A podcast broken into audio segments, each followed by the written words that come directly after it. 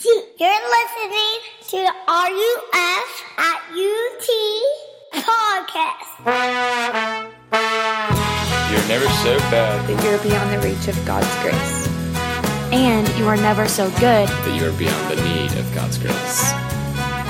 For more information, go to www.utk.ruf.org. Uh, the reading from tonight comes from Judges 3, verses 7 through 11. Follow along on the screen or the handout. And the people of Israel did what was evil in the sight of the Lord. They forgot the Lord their God and served the Baals and the Asherah. Therefore, the anger of the Lord was kindled against Israel, and he sought and he sold them into the hand of Cushan Rishathaim, king of Mesopotamia. And the people of Israel served Cushan Rishathaim eight years. When the people of Israel cried out to the Lord, the Lord raised up a deliverer for the people of Israel, who saved them, Othniel, the son of Kenaz, Caleb's younger brother. The Spirit of the Lord was upon him, and he judged Israel. He went out to war, and the Lord gave Cushan Rishathaim, king of Mesopotamia, into his hand. And his hand prevailed over Cushan Rishathaim. So the land had rest forty years. Then Othniel, the son of Kenaz, died. We're going through the book of Judges this semester, which is an Old Testament book, and we've been saying for the past couple of weeks that the book of Judges is a series of true stories. It's a collection of uh, true stories in the Old Testament that are written with the intention of showing you that you have a, a, a great need for a Savior and that you have a great Savior for your need. And last week, if you were here, I, we kind of we, we did a little PowerPoint, and I and I walked you through this cycle that repeats itself all throughout the book. And the cycle is this kind of four step process. There's disobedience, and then there's disaster, and then there is a desire for help, and then there's deliverance. And in fact, you see all four of those cycles played out right here in the very next section in chapter three. So if you look at it in uh, in verse 7, the people disobey God, and then they experience disaster when God hands them over to this weird named foreign king that Porter read so eloquently. And then in verse 8, they, uh, the verse 9, they have a desire for help. They cry out to the Lord. And then through 9 through 11, he, he, they experience deliverance. Bam, there it is. So before we dive into this story a little bit more deeply, I wanted to share with you something that happened in my life uh, at the end of last semester, the end of the fall semester. So early in the morning, and I was driving my son Reed to school. Some of y'all know Reed from Reed plays basketball, and um, uh, he goes to school about ten minutes away from our house. And so I'm on the road, just me and him, driving, listening to music, whatever. And I notice that my car starts rattling in a weird way.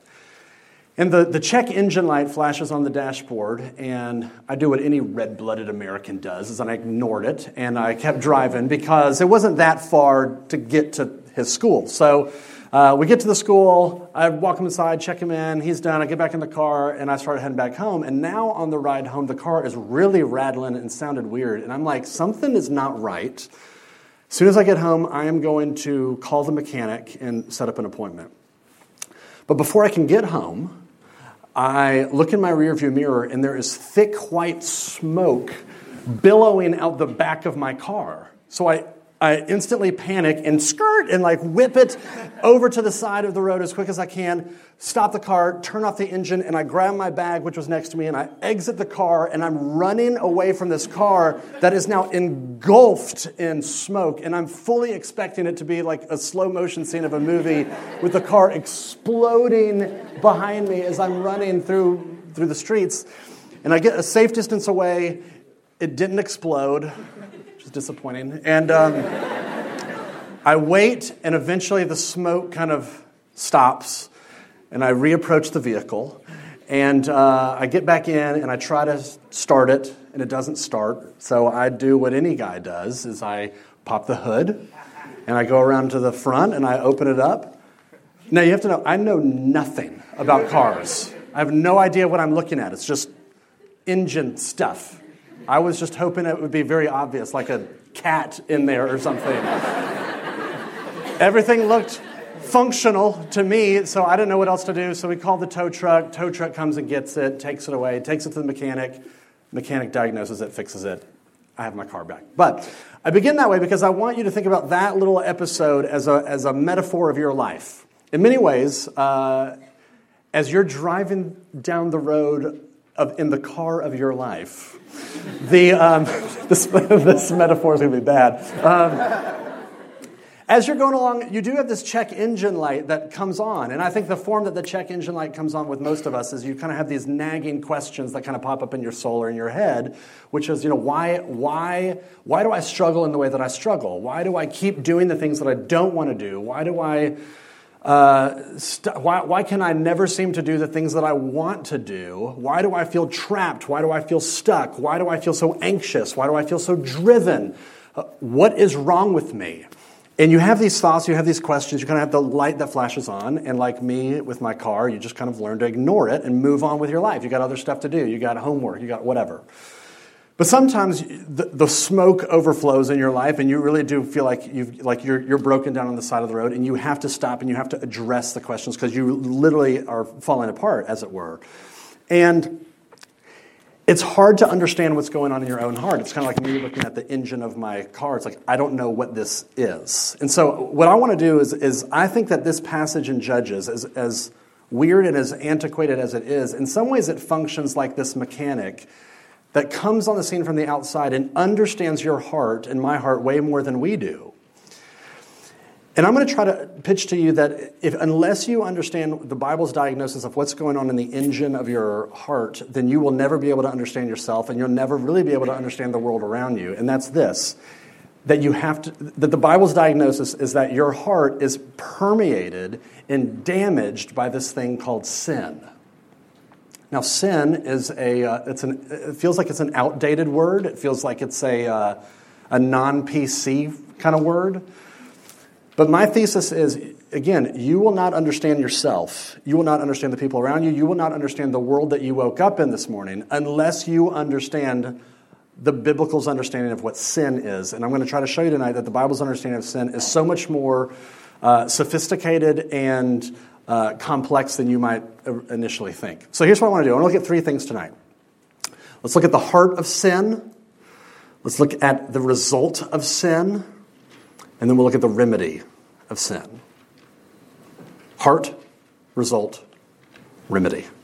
So the heart of sin. Look at verse. Um, look at verse 7. It says this And the people of Israel did what was evil in the sight of the Lord. Okay, stop right there. Most people, when they see the people of Israel did evil, when people think about sin, they think, well, that means you're doing evil things. That's kind of what it sounds like, right? They're murdering, they're stealing, they're, they're whatever. They're doing these big, flagrant, bad things. We think of sin as uh, bad behavior. And it is that, but, but it's, it's something so much more sophisticated. Um, this is where the Bible gets into the, explaining the heart of sin, meaning what is it underneath those behaviors? What is driving, what is fueling people to do those quote bad behaviors. And uh, look at look at what the next or the verse how it continues. Here's how it explains what the evil is that they were doing. They forgot the Lord their God and they served the Baals and the Asheroth. Now, I, I mentioned this briefly last week, but every commentator that I read says when it says that they forgot the Lord, it doesn't mean that they forgot about God. It just means they stopped caring about God. They believed in God intellectually, He just didn't matter to them. It's kind of like um, my relationship with the Pythagorean theorem a squared plus b squared equals c squared. I believe that that's true. I sign off on it intellectually. But as I go through my day, as I go through my life, I care very little about the Pythagorean theorem. It, it, it intersects with my life never. And, and uh, that's kind of like what the people of Israel doing. They, they were like, yes, I believe in God. I believe that He exists. I believe that He's there. But when it came to their functional life, He didn't really matter. He mattered about as, about as much as the Pythagorean theorem. And it says they forgot about God, and then they started serving these other gods, the Baal and the Asheroth, which again I mentioned last week, but these are pagan Canaanite gods, gods of like the weather and fertility, which meant that they promised uh, security and money and stability and happiness. So here's what I want you to see. There's this pattern here. The people of Israel, they trade one God for another. They, uh, when, as soon as they say no to the God of the Bible, they instantly say yes to some other God. And here's the point, is that this is showing you that the, part of what it means to be a person Part of the human condition is that you cannot not worship something. Worship is unavoidable. If you say no to the God of the Bible, you've already said yes to some other God.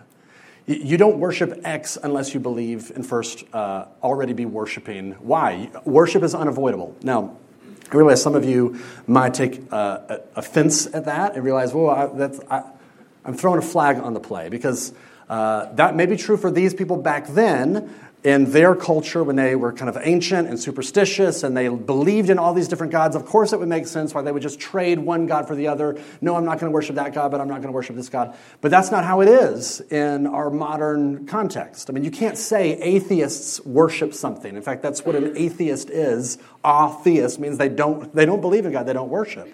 This is not how secular people are. So goes the objection. And here's the response that I want to give to that. Um, I, I included this little quote in your handout um, right under the scripture passage by this guy named David Foster Wallace. Some of you might be familiar. He is uh, he's not a Christian. He's a secular, uh, postmodern author and thinker. He, he wrote this giant book called Infinite Jest. I feel like some. I feel like I've talked about this book with some of you before. It's. I, I tried reading it when I was an RUF intern, but it's like eight million pages. I think I read three, and I was like, no. So, giant, awesome book. But here's this guy who's not a Christian, and he was giving this uh, commencement speech at a small liberal arts college a number of years ago. And here, this is a quote directly taken from this speech. You can find the whole speech online, it's amazing. But here's what he says Quote, I'm just going to read a, a, portion of this. He says, um, There is actually no such thing as atheism. There is no such thing as not worshiping. Everybody worships. The only choice we get is what to worship. Now, this was extremely controversial for this man to say. Again, this is not a Christian, but he understands that worship is something so much deeper than you might think. You and I, we hear the word worship and we think it's the singing part of like a church service. Worship is like the part that you sing in like a, a, Christian event or a formal religious practice. But worship is not just singing, worship goes to something so much deeper. Whenever you look to something to provide you with ultimate happiness and meaning and security and identity, that is you worshiping. So actually, this, this God that's not a Christian understands what worship is in a very biblical sense. Worship is unavoidable. It doesn't matter if you're an atheist or not. Something inside of your heart is bound up to something and saying, This is where I'm going to get life from. So, this is the heart of sin. The heart of sin, if I could put it in a nutshell, it's this that you and I, we have a worship disorder. We look to things that aren't God to give us what only God can. That's, that's a, we have disordered worship. We love things that aren't God to try to give us what only God can. That's the heart of sin. That, that is the problem beneath all the other problems in your life. You can look at all your problems, all your, addic- all your addictions, all of your neuroses, and you could trace it back down to something underneath it that you worship something other than the God that you were designed to worship. Now, I recently heard a story about this uh, musician uh, that spent the larger part of her adult life in and out of mental institutions, just really struggled through her adult life. And um, her therapist met with her pastor to discuss what was going on with her. This was all, I guess, they had her permission, I hope. And so um, the therapist, who is not a Christian again, told the pastor guy, he said, you know, this, this uh, woman is a great, you know, she's a good musician. She was trained to be a musician, but she, she is not the world class number one musician that her parents wanted her to be. And so her whole life, she has been living under enormous pressure from her parents to be this top class, world class musician, and she didn't achieve her goals, and now she is just crushed with this failure, this crushed by her parents' approval. And, and this therapist guy, again, not a spiritual Christian guy, he said, she claims to believe in God. She even prays to God, but this is really her God. She believes in uh, she believes that Jesus is her salvation, but functionally speaking, getting her parents' approval is her, is her real salvation. And what I thought was so fascinating with this story is that, here, again, here's this guy that's not a Christian that has diagnosed that she claims to believe in God, but, but practically speaking, her belief in God has no real impact on the way that her heart really functions. Because what is wrapped up in her heart is this other thing. If I could just be what I was told that I should be, then I will be happy, then I will be somebody. That's what she's worshiping. So here's the thing you can claim to believe in God, you can even claim that Jesus died for your sins. You, you can worship God, you can sing songs to God. But the question is what is it that really captures your imagination? What is it that takes up the most real estate, as it were, in your heart? Is it uh, being successful? Is it being seen in a certain way, being beautiful, being attractive, being funny? You know, it's, it's easy, uh, maybe the best way to understand what it is that your heart really worships is to think about what, what is the thing in your life that, if it were taken away, would make it feel like life would not be worth living anymore?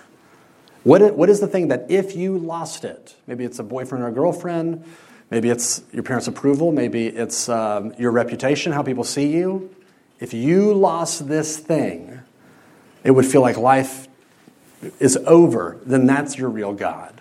That's what you're really worshiping.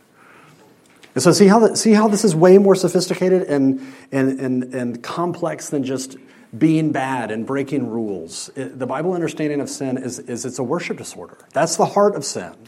But okay, let's keep going. Let's look at the second thing. If, that, if that's the heart of sin, what's underneath it is that there's a worship disorder going on. What happens when you trade the true God for a counterfeit God? What's the result? Well, look, look at verse 8. The result of sin, it says that God sells his people over to this foreign king named Cushan Rishathaim, which is Reed's new nickname after tonight. Um, Cushan Rishathaim, which here's this is kind of interesting. Uh, Cushan Rishathaim uh, subjugates them for eight years, but his name in Hebrew literally means Cushan. Don't know what that means. Cushan, double wickedness. That's what Rishathaim means double wickedness. And so it gives this impression that here is this king that is uh, extremely oppressive, extremely harsh, extremely uh, mean with the people of Israel. They're, they're, they're miserable. And here's the picture they started worshiping something that wasn't God. They traded God for this other God, and it led to miserable slavery. That's the result. Whatever you trade God for, it always results in slavery. Always. You, you, you give up worshiping God for something else, and that thing ends up controlling you. Let me give you an example of this, real life example of this. Uh, I don't know if you're familiar with the TV show The Office. It's, um, it's the show on Netflix, and um, if you're if you're familiar with uh, the part of the, the season, the, the, the series when Michael Scott leaves, which is a sad day in the life of the show, but they bring in Will Ferrell as the replacement, and his name is D'Angelo Vickers, which is the greatest name in all of sitcom comedy. And um, uh, so D'Angelo Vickers is this, is, you know, he's, he's in control of the office, and he starts to realize that Andy is like the office funny guy. And so there's this one amazing scene where they're in the break room, and, and Will Ferrell comes in, and, and it's just him and Andy in the little kitchenette little area, and he sees Andy, he's like, oh, funny guy, make me laugh. Like, hey, you're funny, like, cheer me up a little bit. And Andy doesn't really know what to do, and so he starts doing this mime routine, and he's like, oh, hey! And Will Ferrell's just looking at him, just kind of not into it. So uh, Andy goes over to the little kitchen area and he gets out some uh, bag of, you know, this little box of like tea. And so he's like, starts fiddling with it and he kind of throws it everywhere. And Will Ferrell starts to chuckle a little bit. And he's like, whoa, whoa. And he grabs the big Cheeto puffs things and he's throwing them all over the place. And Will Ferrell's kind of laughing a little bit. And then he kind of like pretends like he's flailing over and he gets the coffee pot and he pours hot coffee all over his crotch. And Will Ferrell's like dying laughing now. And, and Will Ferrell looks at him and goes, drink some soap. And so Andy goes and he gets the little soap dispenser and he's like squirting the soap in his mouth and like Will, you know, D'Angelo Vickers just cracking up. It's, it's an amazing scene. You must look at it later. Um, but what I love about this scene is that Andy is worshiping the approval of his boss. In that moment, the thing that functionally matters to him the most is for him to make his boss laugh. And what does it result? He's, he's completely He's lost all of his integrity. He has no boundaries. He can't say no. The boss literally says, drink soap, and he, he's doing it. He's, not, he's doing the things that he doesn't want to do. That's the definition of a slave. You're doing things that you don't want to do. He's being controlled by his, appro- by his desire to get the approval of his boss. It's a ridiculous example, but it, you know this from your own life, right? Where you have given your heart to something and it has resulted in slavery, where it becomes something that literally controls you. For some of you, maybe you're a Christian and, and you have really tried to honor God with your sexuality, and you have you have fought the good fight and you have resisted temptation, and you get to a point maybe where you say, I am just tired of saying no. I'm tired of resisting. I'm tired of fighting. I'm tired of feeling like a failure. And so you give in. And maybe you just you push the boundaries with your boyfriend or girlfriend. You maybe go stay the night with them or something, and maybe you just kind of indulge a little bit, and you get uh, you know a little bit down the road, and then you realize, oh, this is not a good idea, and you try to stop. And what happens? You can't. It's controlling you. You try to stop. Maybe you even fight and you set up accountability, you set up rules, you bring in people, you try to get help, you try to stop, but you can't stop because you're now a slave. You gave yourself to this thing and now it's controlling you. And maybe some of you, you've just gotten to the point where you just stopped fighting. You're like, you're like that, that slave that has just, whose spirit has been so broken that you're just resigned that this is just the way it is now.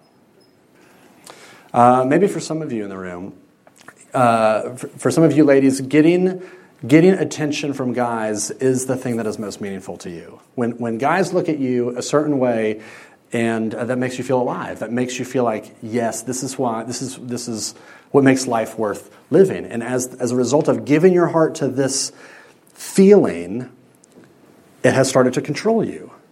So much so where you are so self conscious of how you look, you're so self conscious of calorie intake, you're so self conscious of what you post, you're so self conscious of a million different things. And in fact, it's even unraveling your relationship with other people where if somebody gets the attention, if some other girl gets the attention from a guy, you are just eaten up with jealousy and self hatred and anger. It, it, unravels your relationships. If, if you put on pounds in a certain area, if you don't like the way that you look, then you feel overcome with self hatred. You feel ugly. You feel worthless. What is happening? You are being controlled by this slave master God that you have given your heart to. Disordered worship always leads to slavery.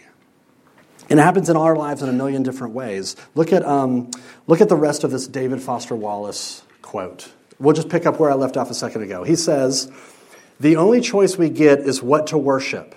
And an outstanding reason for choosing some sort of God is that pretty much anything else you worship will eat you alive. Listen to this, this is so insightful. If you worship money and things, if they are where you tap real meaning in life, then you will never have enough. You never feel like you have enough. It's the truth. Worship your own body and beauty and sexual allure, and you will always feel ugly. And when time and age start showing, you will die a million deaths before they finally plant you. Worship power you will feel weak and afraid, and you will need ever more power over others to keep the fear at bay. Worship your intellect, being seen as smart, and you will end up feeling stupid, a fraud, always on the verge of being found out. That is immensely insightful. I, include, I wanted you to have the whole quote there so that you could read that and see it for yourself. But he is saying, whatever you give your heart to, it will eat you alive. And what's, what's really sobering and ironic and horrible about his own personal story is about three years after he gave this commencement address, he committed suicide. And I don't know what it was. I don't know what it was that was at the center of his heart, but his life story kind of played out that quote that whatever it was that he put at the center of his life, it, it, ate, it ate him alive. And here's what here's the, here's the crazy thing. If your heart says, I don't want to live for God, I want to live for my career, I don't really care about God. I just want boys, or I just want money, or I just want uh, to be seen as certain what power, comfort, whatever it is. You do realize it would be the worst thing that could happen to you would be for God to give you the thing that you want, if it's not Him. Because whatever that thing is, it will eat you alive. It will fail you. You will get it and you will realize it, it was not what you hoped it would be. It was hollow, it was empty, and it left you with nothing. Left you with slavery. That's the result of sin. So, okay, what do we do? What, what, how do we get out of this? Well, let's look at the last thing the remedy of sin. Look at verse 9. It says, They cried out to the Lord. Now, every, again, every commentator that I read says uh, that this is not them crying out to the Lord because they hate their sin. They're crying out to the Lord because they hate their situation. They're saying to God, uh, We want to keep our gods, we want to keep our idols, um, just make the pain stop. And what's bananas is that God actually responds to that. It's not because they're tricking him. It's not because they pulled the wool over his eyes. It's because he actually has compassion and he's moved because they're in pain. And so, what does he do? Uh, he raises up a judge, a deliverer. Now, the word deliverer there, this is, this is more uh, Hebrew fun tonight. Uh, the word deliverer in Hebrew is the word Yeshua, which just literally means savior. And it's this dude named Othniel. It's there's this Yeshua Savior guy named Othniel. He comes on the scene. It says in verse 10 the Spirit of the Lord uh, comes upon him and he goes into battle and he leads his people to military victory. He, he breaks the chains of Cushan Rishathaim and the people of Israel have peace. And there's flourishing. In fact, look at verse 11. It says the land had rest for 40 years. For 40 years, finally, peace, comfort, rest. They're flourishing again, and notice how the story ends. It doesn't end with, and they lived happily ever after. It ends on a very dark note. Uh, the very last little line there, it says, um, and then Othniel, the son of Kenaz, died. And you know what the very next verse is? You know what Judges chapter 3, verse 12 is? You can look it up or flip there later. It says, and then the people of Israel again did evil in the sight of the Lord. They go right back on the cycle. And it shows you that as awesome as Othniel was, he couldn't fix the real problem because the real problem wasn't their circumstances. The real problem was them. The problem was their worship disorder, and he couldn't get in deep enough to fix this thing inside of him that needed fixing. And so, what did God do? Centuries later, he sends another Yeshua, which is actually the Hebrew root behind the proper name Jesus.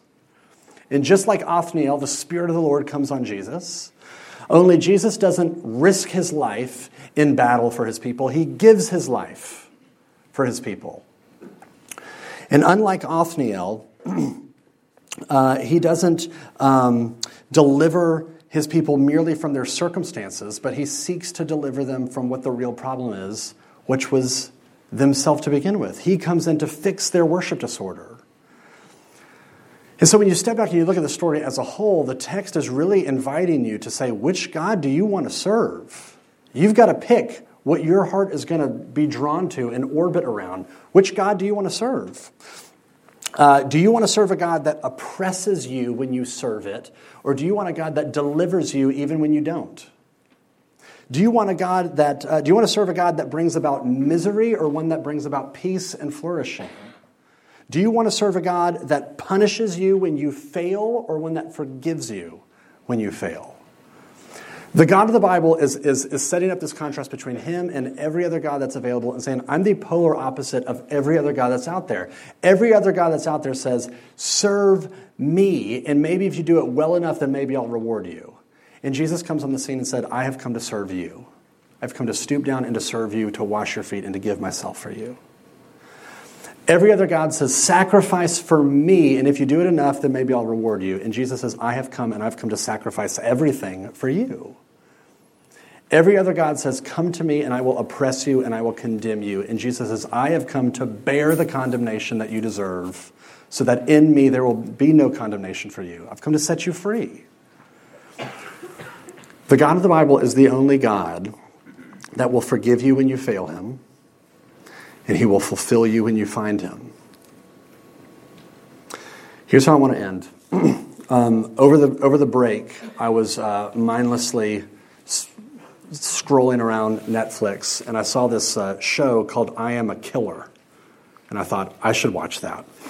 And um, So I watched the first episode. It was really fascinating. It, it, it, kind of zeroes in on this inmate, this guy named James Robertson, who he's kind of this big uh, white dude, and he's bald, and he's tatted up, and he's missing teeth, and he just looks mean. And you start to hear his story, and his whole life story. He was his, his parents left him when he was a kid. He was he's been in and out of prison his whole life, and he was uh, at, the, at the point when the story picks up, he had been serving a life uh, sentence, and I think he'd been in prison for like thirty something years at this point. And so he decides to kill his cellmate, just strangle his cellmate, so that he could upgrade to death row, which was better living conditions. So it just shows you how kind of hardened and heartless this guy is. And as they're interviewing him, he's laughing about it. And he's like saying, um, You know, I don't care if they kill me. I'll at least be in better living conditions until I die. And at one point, it zeroes in on this like lawyer. I couldn't remember some some lawyer or somebody that was familiar with his life story, and, and they said this thing that was really fascinating. They said the reason why I think uh, James Robertson's life has played out like this is because he's never been loved. His parents didn't love him, they left him when he was little. He's never had friends. His, he, he, he lived his entire life, and nobody on the planet has cared about him. And then the last 15 minutes of the episode start zeroing in on this inmate's distant cousin who lives in Greenville, Tennessee, which is not too far from here. And this cousin starts writing him letters in death row, and James Robertson starts writing him back. And they start exchanging letters. And, and the, you know, the camera shows you at one point that the, the cousin pulls out like a box of letters, like long, heartfelt letters that they have written over the years to each other. The cousin and his family have, have gone down to the prison, somewhere in Florida, I think, and they've gone down and visited him on multiple occasions, and they've kind of created this relationship. And at the, and at the end of the episode, they start going back and interviewing the inmate, and he looks totally different. And he says, uh, I am trying really hard to stay in line in prison because I want to keep my, visit, my, my visitation privileges. That when my cousin comes to visit, I don't want to have screwed up or caused trouble in, in prison and have lost my chance to connect with my cousin. And you see, and you're like, what has happened? Here's what's happened. He began to experience just even like a trickle of love and grace from somebody on the outside and it completely transformed it gave him a new it gave him a new will to live it actually started to change his behavior to where he was like i kind of want to do the right thing so that i can connect with this person that i've grown to actually love Here's this man on death row, and here's this guy coming from the outside who started to love him when he had nothing to gain from this relationship. And what did it do? It literally started to transform this guy's life because for the first time in his life, he began to receive the fact that he was loved. Don't you know that the gospel works the same way?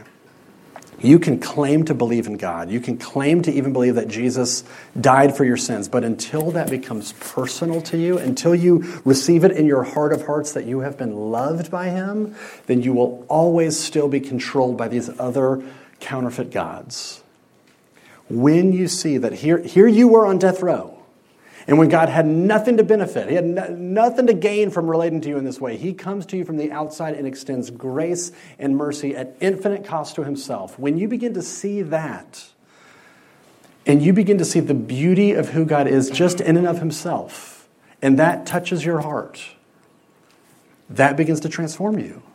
And you know what happens to all of these other gods that you used to worship? Guess what happens? They begin to get demoted. Money stops being a god to you and it gets demoted, and you know what it just becomes? It just becomes money. And you can take it or leave it. Having a relationship no longer is this controlling, essential thing in your life. It gets demoted and it just becomes a relationship. Take it or leave it. Every other thing that you used to find beautiful and worth giving your life to becomes demoted and it stops controlling you. But you know how that has to happen? The only way that that happens is, is for this gospel stuff to, to get plucked out of theological stratosphere and abstract land and actually start pressing into your personal heart. And the way that you do that is you look at the cross and you personalize it. Because when you look at the cross, it tells you two things.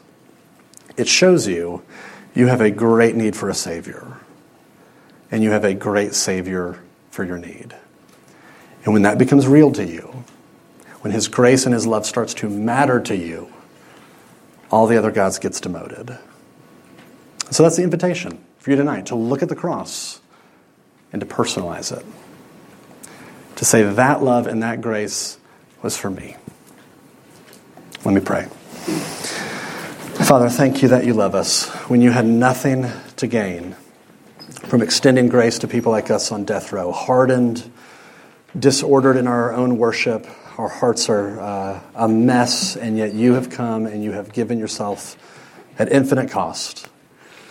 And I pray that that would move us. I pray that that would, in some ways, electroshock our hardened hearts into believing again, into uh, worshiping the one that we were designed to worship. May our hearts find you beautiful and believable because of the goodness of the gospel. We pray this in Jesus' name. Amen.